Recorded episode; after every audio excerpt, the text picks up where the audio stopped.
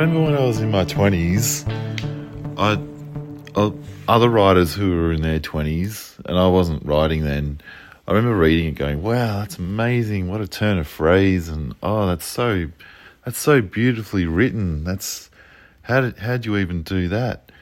And I didn't, I didn't start writing till I was in my late 30s, but I, I almost feel like to, to be a writer, you, you're not, you, you, you almost can't call yourself a writer. You just got to be, you've got to be more of a, li- a liver, not as in the organ and not as in the piano. To be a writer, you just have to exist. just exist for a long time. For me, writing came about not because I was good at it, but just through existing and just see, seeing things happen and seeing seeing life happen. Um, uh, yeah, I'm st- I'm still not a fancy writer, and a lot of people say that my stuff's blunt. And I, I love blunt writing. I love I love when something's just said straight and it's not hiding behind fancy stuff. There's a, a straight up truth. Just here, here, you go. Here's the truth. There's no no no fancy bullshit. I, I yeah, that's that's what that's what I, what I like in writing. But I know that yeah, there's a lot of there's a lot of writing that's done to Im- almost impress other writers, and that's that's fine as well. It's not my thing. But yeah, writing came to me not because I was practicing writing, but because I was existing through life. I feel like just through just patience. Well, I was never being patient to become a writer, but just through existing and and living, and all of a sudden I felt like I was handed the the keys to write because I'd seen enough weird shit happen, and all of a sudden, writing was just a means to an end. It, it wasn't the the thing. By the time I sort of 35, 36, 37, all of a sudden I felt like I didn't understand. I, I always didn't. I always felt like I didn't understand culture, but I even more so like it's like, oh my god, I'm not. What is this place?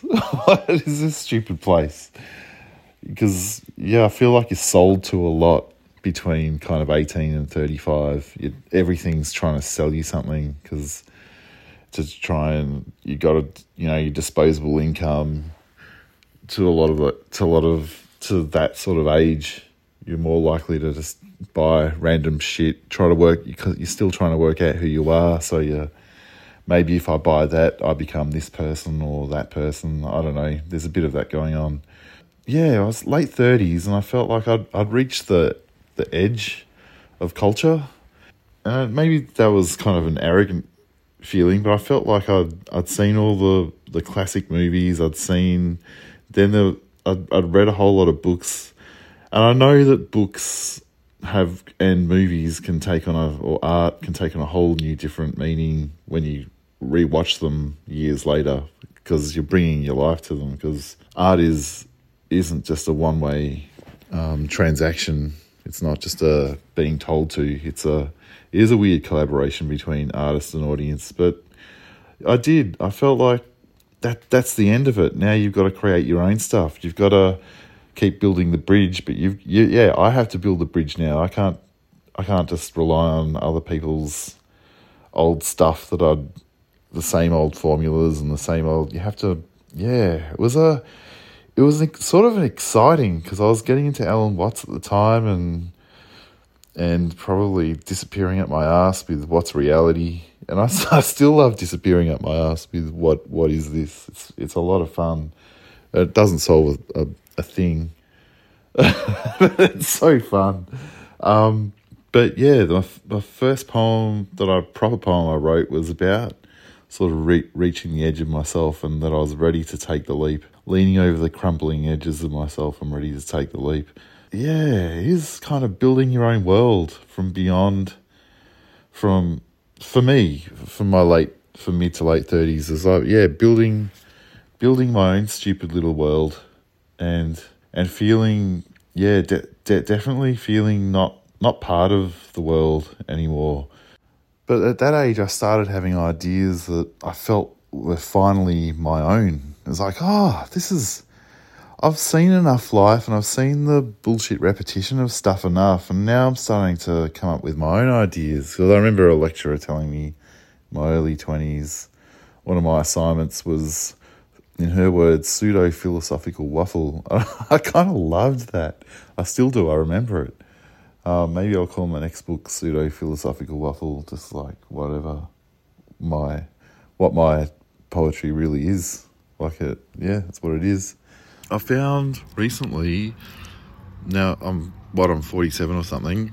I'm collaborating with myself a lot. So I'm collaborating with my 37 year old self that started writing.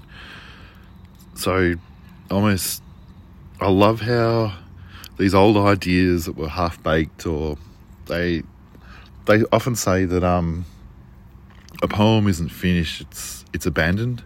So i feel like all these abandoned ideas i've had um now I'll, I'll, they'll just resurface in my head and i'll look at them again and i'll add something to it and it finally sort of lifts it from the original idea that i had. So i'm collaborating with myself just simply by making art over decades, just go back and look at old stuff, and all of a sudden, this just yeah, this week I feel like I've just had a a massive amount of good stuff happen, but most of those were old ideas that I just brought something new to, which sort of also trips me out because I heard Martin Scorsese said recently that he was talking about Kurosawa, that's his uh, filmmaker's name, who did the Magnificent Seven. I think it was. I could be wrong on that, but a film from the fifties or sixties.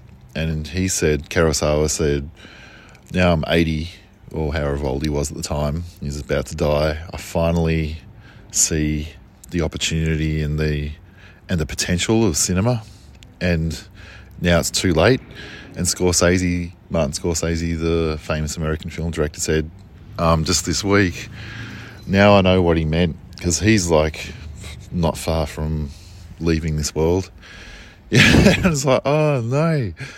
So um, I'm looking back at all these old ideas and thinking, ah, oh, they, that can be improved and that can be improved. And I feel like if, yeah, if a poem's only never finished but abandoned, I feel like at some point, whenever I'm going to leave this world, I'll just be abandoning them, not finishing them. So you can never really finish a, a bit of art or poem, and in a way, it's a waste of time. I, I love the idea that um, art is a waste of time. I I love the idea that also that why, if you write one book, why do you need to write another one and another one? What's the point? I remember Billy Collins, poet, said poetry begets the writing of more poetry. It's almost like a disease. Um, and in a way, its poetry sometimes can feel like viewing life through a, a just almost like holding life at an arm's length or an arm's distance, it, it, although it also feels like it's examining it more beautifully and seeing the beauty of it. It's like I feel like sometimes writing poetry is like holding up a phone to a sunset. And in a way, yeah, creativity is it becomes this weird addiction. It's like why can't I just just exist and live life. I love people who are, are po- like it's a cliche to say, you know, you read a love poem and, and the love poem will say, you are the poem. Uh, it's such a, a bullshit cliche. It's true, but it's beautiful though. But I've met a, only a, a tiny handful of people, maybe one or two people, who are actually poems in real life and they can't be bothered. They self express in, you know, you know, other ways, gardening and building stuff and living in the country and not giving a shit about all this stuff in the city. Also, this this podcast episode seems like it's just going random in any old direction. I don't really know where it's going, and I thought I'd quickly say I fucking love making these podcasts. Like, it's weird because I put the least effort into these things of all the things I do. Like, I, I'd, I started planning them, and now I just talk shit and just see what happens.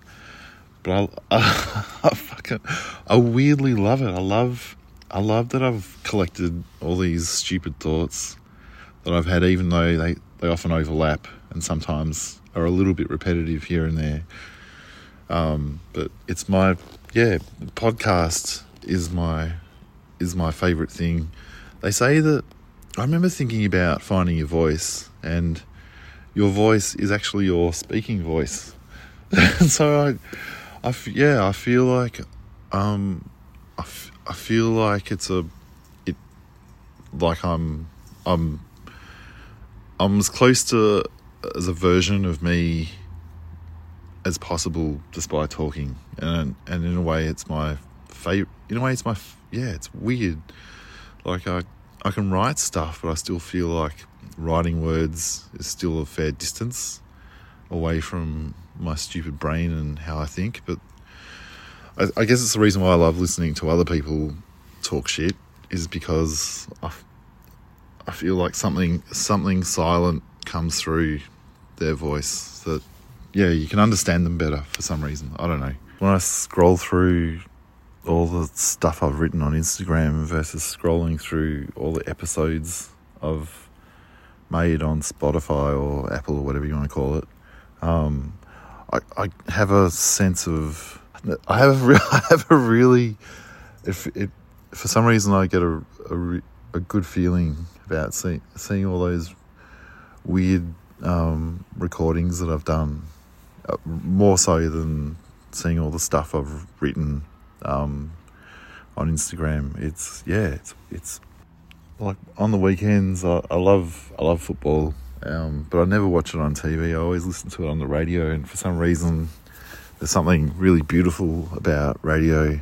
I love how it's a technology that's quite old, not as ancient as paperback book technology, which I love as well. But yeah, radio and paperback book for some reason they go they go so well together as well. But um, yeah, this is I guess this is as close. Yeah, it feels just as good as um, publishing.